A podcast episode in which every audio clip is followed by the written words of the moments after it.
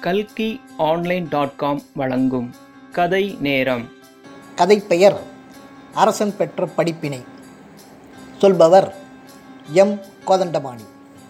சிவபெருமான் மீது ரொம்பவும் பக்தி கொண்ட மன்னன் ஒருத்தன் இருந்தாங்க. அவன் தினமும் சிவனை பூஜிக்காமல் உணவு எதுவும் சாப்பிட மாட்டான். ஒரு நாள் அவன் வேட்டையாட காட்டுக்கு போனான். வேட்டையாடி முடிக்க இரவு ஆகிட்டதால் படை வீரர்கள் சில பேரோட அவன் காட்டிலேயே தங்க வேண்டியதாக போச்சு. மறுநாள் விடிஞ்சதும் சிவபெருமானை பூஜை பண்ண மன்னன் தயாரானான். அதுக்காக ஒரு இடத்துல மண்ணை மேடாக குவிச்சு வச்சு பூக்களால் அலங்கரித்து அதையே சிவலிங்கமாக நினச்சி வழிபட்டான். பிறகு சிவபெருமானை நினச்சி தியானத்தில் ஆழ்ந்துட்டான். அந்த நேரம் பார்த்து திடீர்னு வேடன் ஒருத்தன் மான் ஒன்றை துரத்திக்கிட்டு ஓடி வந்தான். அவசரத்தில் அவன் மன்னனையும் கவனிக்கல மணல் சிவலிங்கத்தையும் கவனிக்கல. வேகமாக அந்த மணல் மேட்டை காலால் மிதிச்சுக்கிட்டு ஓடினான். அவனோட எண்ணமெல்லாம் மான் மேலே தான் இருந்தது. சத்தம் கேட்டு கண் விழித்த மண்ணை மணல் மேடு களைஞ்சு போய் இருந்ததை பார்த்து ரொம்பவும் கோவப்பட்டான். என்னையோ எனது பூஜையையோ கவனிக்காமல் போன அவனை பிடிச்சு ஒருபடி வீரர்களுக்கு கட்டளையிட்டான். வீரர்களும் ஓடி போனாங்க. ஆனால் அந்த வேடன் காட்டில் ஓடி மறைஞ்சிட்டான்.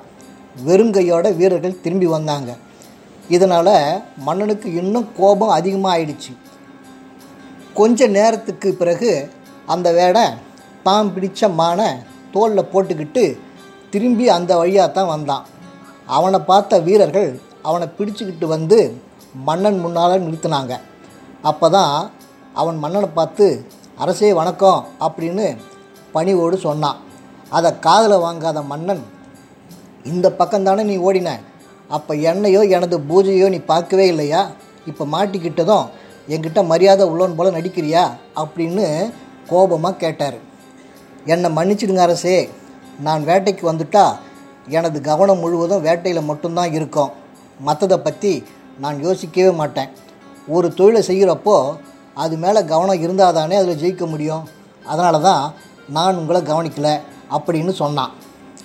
வேடனோட பதில் ரொம்பவும் நியாயமானதாகவே மன்னனுக்கு பட்டது. அதே சமயம் அவரோட மனசுலையும் ஏதோ ஒன்று உறுத்தியது.